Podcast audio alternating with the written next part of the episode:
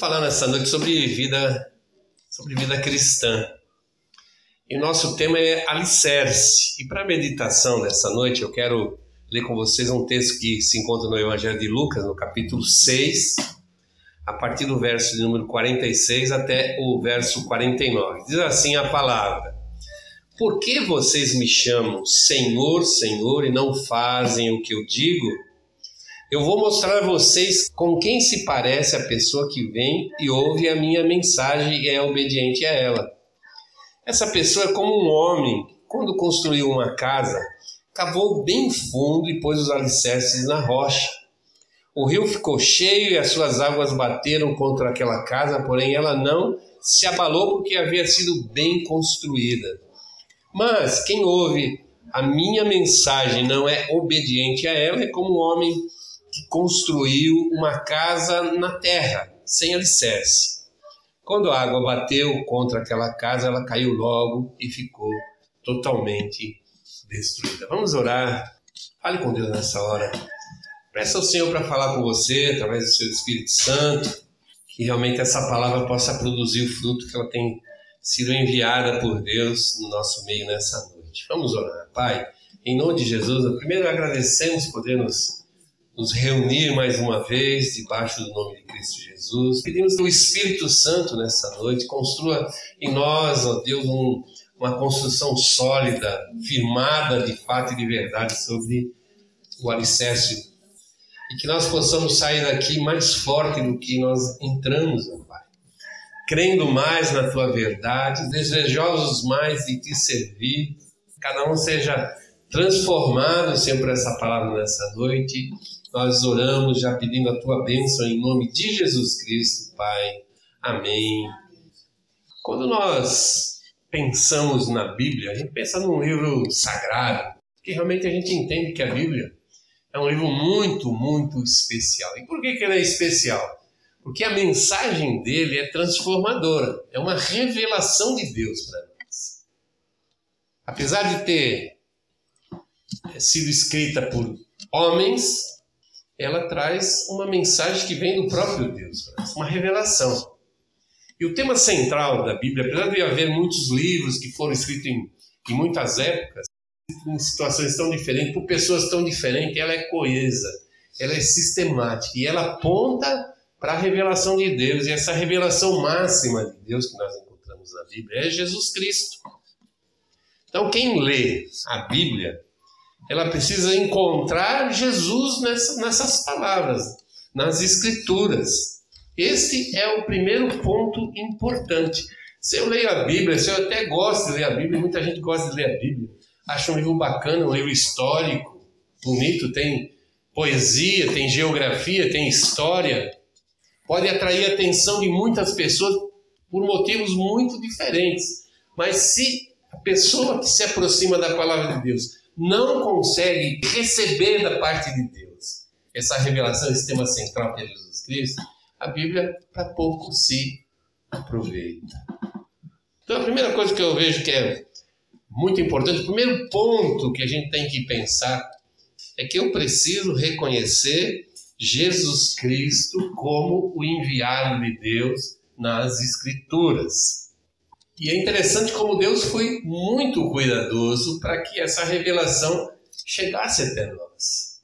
Não ficasse somente com o povo judeu, que foi o povo que participou, inclusive, ativamente dessa revelação, mas chegasse até nós. No Evangelho de João, lá no primeiro capítulo, nós já vemos um texto, um testemunho de João Batista a respeito de Jesus Cristo. Versículo 29 e diz assim: Aí está o Cordeiro de Deus que tira o pecado do mundo. Até aquele momento, Jesus era como uma pessoa, um, um, um adulto, um jovem adulto normal. Exercia a profissão do seu pai, provavelmente, era um carpinteiro. Tinha o um endereço onde ele morava junto com a sua família.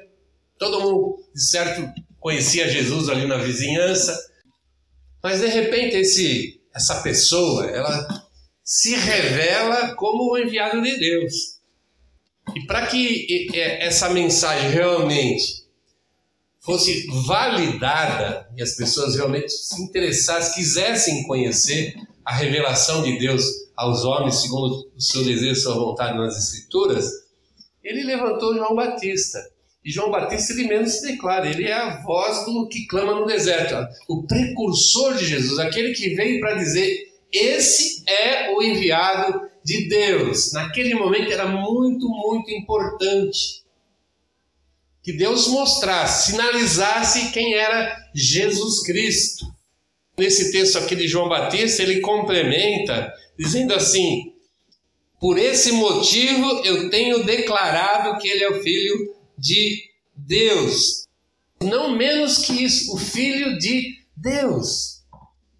E eu vejo que para muitas pessoas Jesus é um, um personagem histórico bem importante, cultuado. As pessoas acham Jesus o máximo. E João Batista, já na sua primeira intervenção, falando aos seus discípulos: Esse é o Cordeiro de Deus que tira o pecado do mundo, porque ele é o Filho de Deus, é o Filho de Deus. E também a própria razão de, de Jesus se preocupar tanto em fundamentar a sua igreja, apesar que hoje muitos simplesmente não dão nenhum valor para a igreja de Cristo, acham que é uma entidade, uma instituição uma ONG e não entende que ela tem um, uma razão muito específica de existir, que é testificar a respeito de Jesus Cristo. O próprio Cristo, lá no início do livro de Atos dos Apóstolos, ele, antes de subir ao céu, ele sendo questionado pelos seus discípulos, ele diz que eles receberiam poder do alto, se referindo ao derramamento do Espírito Santo lá no, no Pentecoste, coisa que aconteceria na sequência, para que eles fossem testemunhas de Jesus aonde? Em todos os lugares. Então esse conhecimento, essa revelação de Jesus, esse desejo de Deus que nós conheçamos Jesus não apenas como um ser singular, um homem singular, cheio de qualificações, mas que ele se tornasse de fato na nossa vida, individualmente e por opção própria, o Senhor e Salvador, que para isso ele veio. Para isso ele veio. E o apóstolo Paulo, quando fala a própria mensagem do Evangelho, essa mensagem que foi dada à igreja transmitir, ele diz que o Evangelho é uma loucura para o mundo. Ele diz lá em 1 Coríntios, capítulo 1, de fato, a mensagem da morte de Cristo na cruz é loucura para o cristão se perdendo. É loucura para o mundo. Para nós que somos salvos, sim. É o poder de Deus. Nós entendemos isso como poder de Deus. Então, esse Cristo não é um ser comum, mas ele é alguém extremamente especial. É o próprio Deus que vem ao mundo.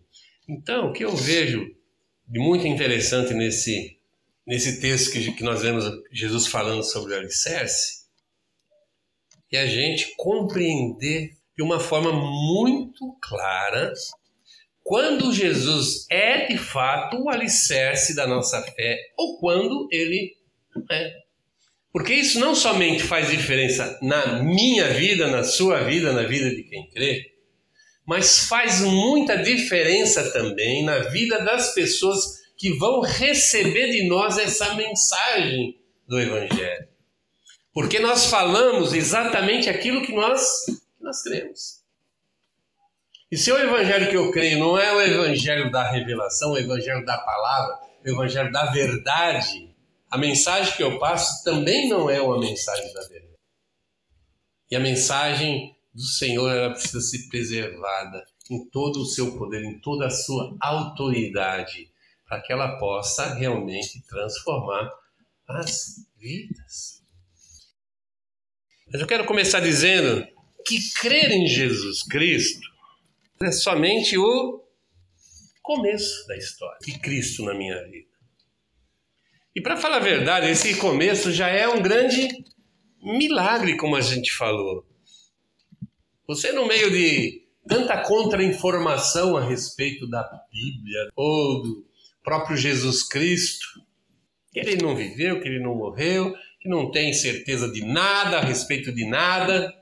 Esse monte de de interpretações sobre Cristo, sobre Jesus, fazem com que as pessoas tenham uma dificuldade muito grande de diferenciar entre tudo aquilo que ela ouve a respeito da Bíblia, a respeito de Jesus, até a respeito de Deus, distinguir o que é verdadeiro, o que é falso. Às vezes, um pouquinho de verdade no monte de mentira, às vezes somente um monte de mentira. O grande milagre é quando a gente encontra nesse, nesse embolado de coisas a verdadeira mensagem do Evangelho. E aí que entra a nossa responsabilidade como cristão. No mundo que fala tanta coisa a respeito de Jesus, tanta coisa, mas tanta coisa, cabe a nós, como servos de Deus, que recebemos uma missão e compartilhar a nossa fé, falar o que é de fato verdadeiro, para que as pessoas realmente possam passar por esse primeiro milagre. Mas será que eu apenas acreditar que Jesus Cristo é um fato real, não é, não é apenas uma ilusão de ótica? Será que é suficiente transformar a minha vida? No texto que nós lemos, Jesus falando sobre construir sobre um alicerce, nós podemos aprender muitas coisas extremamente importantes. Primeiro, se você procurar o significado de alicerce, você vai ver que é uma, uma base sólida para se construir sobre ela alguma, alguma coisa. Quando a gente quer construir, a primeira coisa que tem que se pensar, e talvez seja a última coisa que se pensa normalmente, porque para algumas pessoas a construção é o que ela aparenta. Se tiver paredes bonitas, bem pintadas, um chão bacana, telhado bonito, mas pouca gente pensa assim, olha, preciso fazer uma boa estrutura, um bom alicerce. As pessoas, elas reparam muito mais no que é visível do que na base. Como a gente falou, o alicerce serve, serve para se construir alguma coisa em cima. Pode ser um edifício, uma coisa pedra, de tijolo, de concreto, enfim. Mas pode ser também a vida das pessoas. A vida. Também a nossa vida ela tem que ser construída sobre um bom alicerce. Os pais se esforçam para dar um bom alicerce. Nem sempre os filhos aproveitam. Nem sempre. Mas os pais, dentro do que pode, do que está ao seu, ao seu alcance, um pai que tem responsabilidade, ele procura alicerçar bem a vida dos seus filhos, porque sabe que sobre esse alicerce ele vai construir uma vida. E Cristo aqui também, ele está falando de alicerce, está falando de construir uma casa, mas ele está falando na realidade de vidas, de pessoas. E está falando de vida cristã, de fé. E ele está alertando para nós que nós temos que olhar com muito cuidado na nossa vida cristã pro alicerce olhando o texto principal, me parece muito claro que Cristo mostrou muito claramente para nós o que é o alicerce da vida cristã. Muitos pensam que é o próprio Cristo. Não, eu acredito em Jesus Cristo, então já tenho alicerce. O que é Jesus para você? É meu tudo. E a gente vai ver, com o passar do tempo, que não é absolutamente Nada. É uma figura que ele ouviu, que ele sabe, ele conhece a história, ele tem uma noção de alguma coisa de Jesus, que Cristo é isso, que Cristo é aquilo. Não, eu conheço a Cristo. Mas que Cristo você conhece? O Cristo da palavra, da verdade?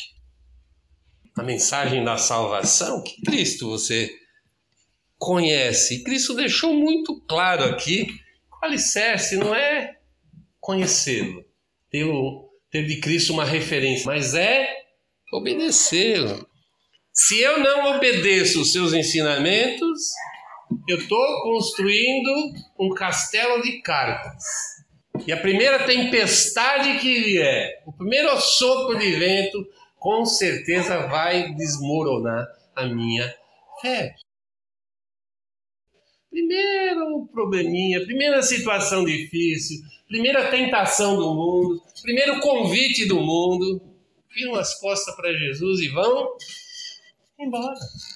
Por quê? Porque não tinham o verdadeiro alicerce. Jesus era uma figura, não era o Senhor. É alguém admirável, mas não era o Senhor.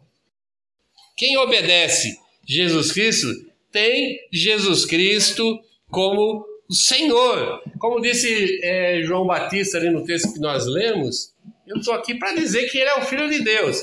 Quem crê em Jesus como Filho de Deus está começando a ajustar a sua fé. Crer é necessário, obedecer é compulsório. É necessário mais do que crer. Porque a palavra de Deus diz lá em Tiago que até os demônios creem em Jesus Cristo. Eles confessam o nome de Jesus. Mas apesar deles saberem tudo, de conhecerem tudo de Jesus, deles acreditarem que Jesus é o Filho de Deus, em nenhum momento na história, em nenhum momento, precisam obedecer a Cristo. Lá no Evangelho de Mateus, no capítulo 12, em determinado momento Jesus fala assim: Meus irmãos e minhas irmãs são aqueles o quê? Aqueles que obedecem ao meu Pai, obedecem a Deus. E quando eu digo que eu sou um filho de Deus, eu sou um irmão de Jesus. E a condição é essa: obedecer o Pai.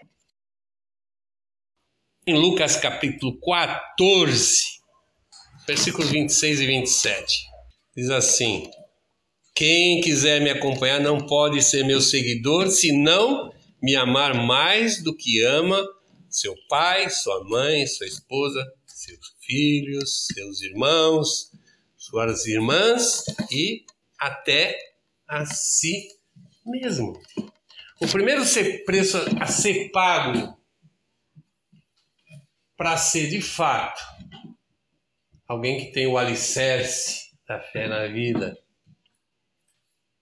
é amar incondicionalmente a Jesus Cristo. E a gente olha isso e fala: não, mas é bom, amar é bom. Mas a pergunta aqui de Cristo: você ama mais Jesus do que tudo? Ele está falando das pessoas mais próximas de nós, as pessoas que a gente mais ama. Um pai e uma mãe faria qualquer coisa pelo seu filho, não é verdade? É capaz de dar a sua própria vida. Mas Jesus falou assim: tem, você tem que amar mais a mim. E ele completa dizendo: você tem que amar mais do que você ama a você mesmo. Aí realmente pediu tudo.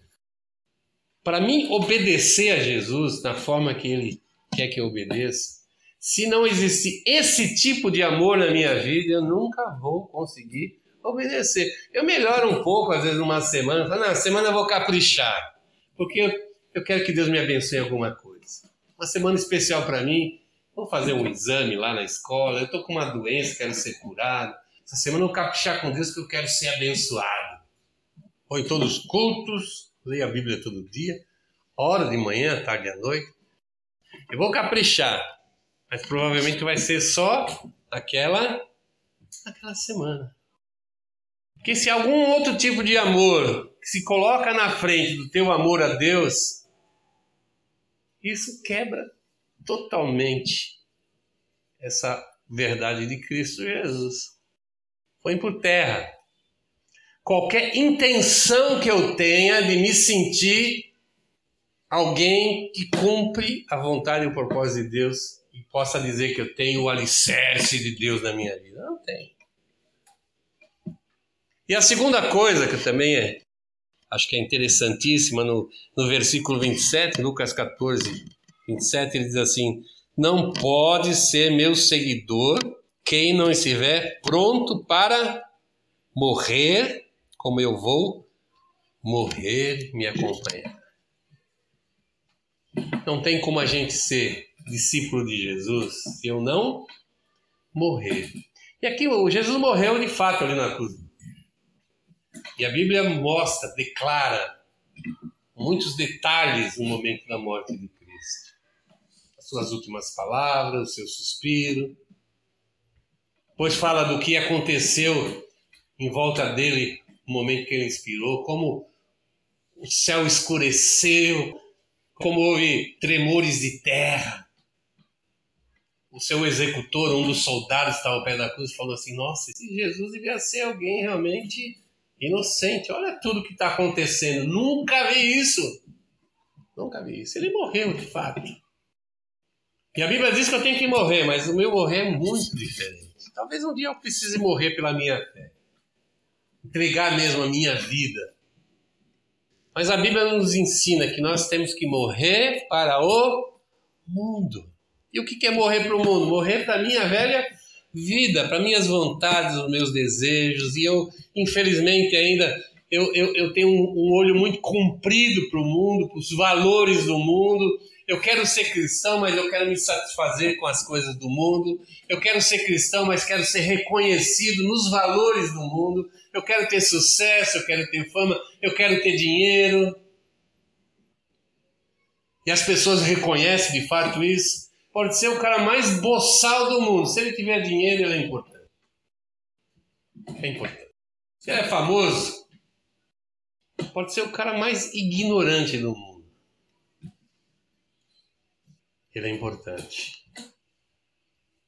Ele é importante. Por quê? Porque esses são os valores do mundo. É assim que o mundo mede as pessoas, pelo que elas têm. Seja em influência, seja em poder, seja em dinheiro, em riqueza. Mas os valores do reino são muito diferentes. Quando Jesus olha para a nossa vida, ele não, quer saber que isso é importante porque você tem um bom emprego. É legal você ter um bom emprego. Bacana facilita muito a nossa vida, inclusive a vida cristã. Reconheço isso. Mas não é isso que atrai Jesus. Se você é famoso, é um sucesso lá no YouTube. Então está procurando pessoas que tenham seu coração entregue ao ponto de já sacrificar a sua vida, morrer sem precisar ser morto de transformar tudo isso que o mundo diz que é maravilhoso, que é tudo de bom, em lixo, em porcaria, como diz o apóstolo Paulo, em esterco, coisa sem valor. Porque nós encontramos em Jesus um tesouro, um tesouro que eu quero muito guardar. Muito. E Cristo diz assim: olha, você quer ser meu discípulo? Você tem que virar as costas para o mundo. Ser obediente a Cristo é virar as costas para o mundo. Você usar o mundo, e nós vivemos no mundo, e a igreja foi deixada no mundo. Mas usar somente aquilo que é necessário para a nossa sobrevivência. Ah, então eu não vou trabalhar. Você tem que trabalhar, você tem que ganhar seu pão. Você precisa estudar? Precisa estudar sim, por que, que não? Um cristão precisa ser alguém que de conhecimento, de gabarito. A gente é cidadão, a gente vota, a gente ajuda as pessoas, coopera com o bem-estar das pessoas como cidadão. Mas nós não somos mais do mundo, essa é a mensagem de Cristo. Agora nós pertencemos a um outro reino, nós temos um outro Senhor sobre a nossa vida. Que o mundo, para nós, não faz mais nenhum sentido. A nossa esperança não está no que o mundo melhore, mas está que nós possamos melhorar como cristão diante de Deus. Porque esse é o nosso grande propósito. A única coisa que importa, de fato, de verdade, na nossa vida. Mas eu quero finalizar com um versículo do texto que nós lemos lá em Mateus 7, texto base, onde Jesus diz assim: Quem ouve esses meus ensinamentos e vive de acordo com eles é como um homem sábio que construiu a sua casa na rocha, alicerce firme. Alicerce firme. Construir a vida sobre o alicerce é viver os ensinos de Cristo no dia, no dia a dia. Nós sabemos o que Cristo ensinou. Nós nos esforçamos para isso. Nós lemos a palavra, nós meditamos na palavra, estudamos a palavra, participamos da igreja. Nós queremos, temos essa sede de conhecer a verdade. Mas conforme disse Tiago, não posso ser apenas um ouvinte palavra, alguém que conheça, eu tenho que ser um praticante. Viver como cristão é viver debaixo de obediência. Você quer saber o quanto você é cristão? Meça o quanto você obedece os ensinamentos de Jesus. Não importa se tem um dia de cristão, tem 10 anos, 40 anos, mas importa o quanto você vivencia os ensinos de Cristo no seu dia a dia. É quando você levanta, é quando você vai tratar seus filhos, vai encontrar com seu vizinho, vai para o ambiente de trabalho. Quando as pessoas te procuram com situações difíceis, ou quando você procura as pessoas para falar de Deus, do amor de Deus, é quanto você vive a mensagem de Cristo. Isso que vai faz toda a diferença. E que a gente possa realmente alicerçar a nossa vida cristã no verdadeiro alicerce, que é a obediência à palavra de Deus. Nós ficar de pé, nós vamos orar, pedindo a Deus que nos abençoe.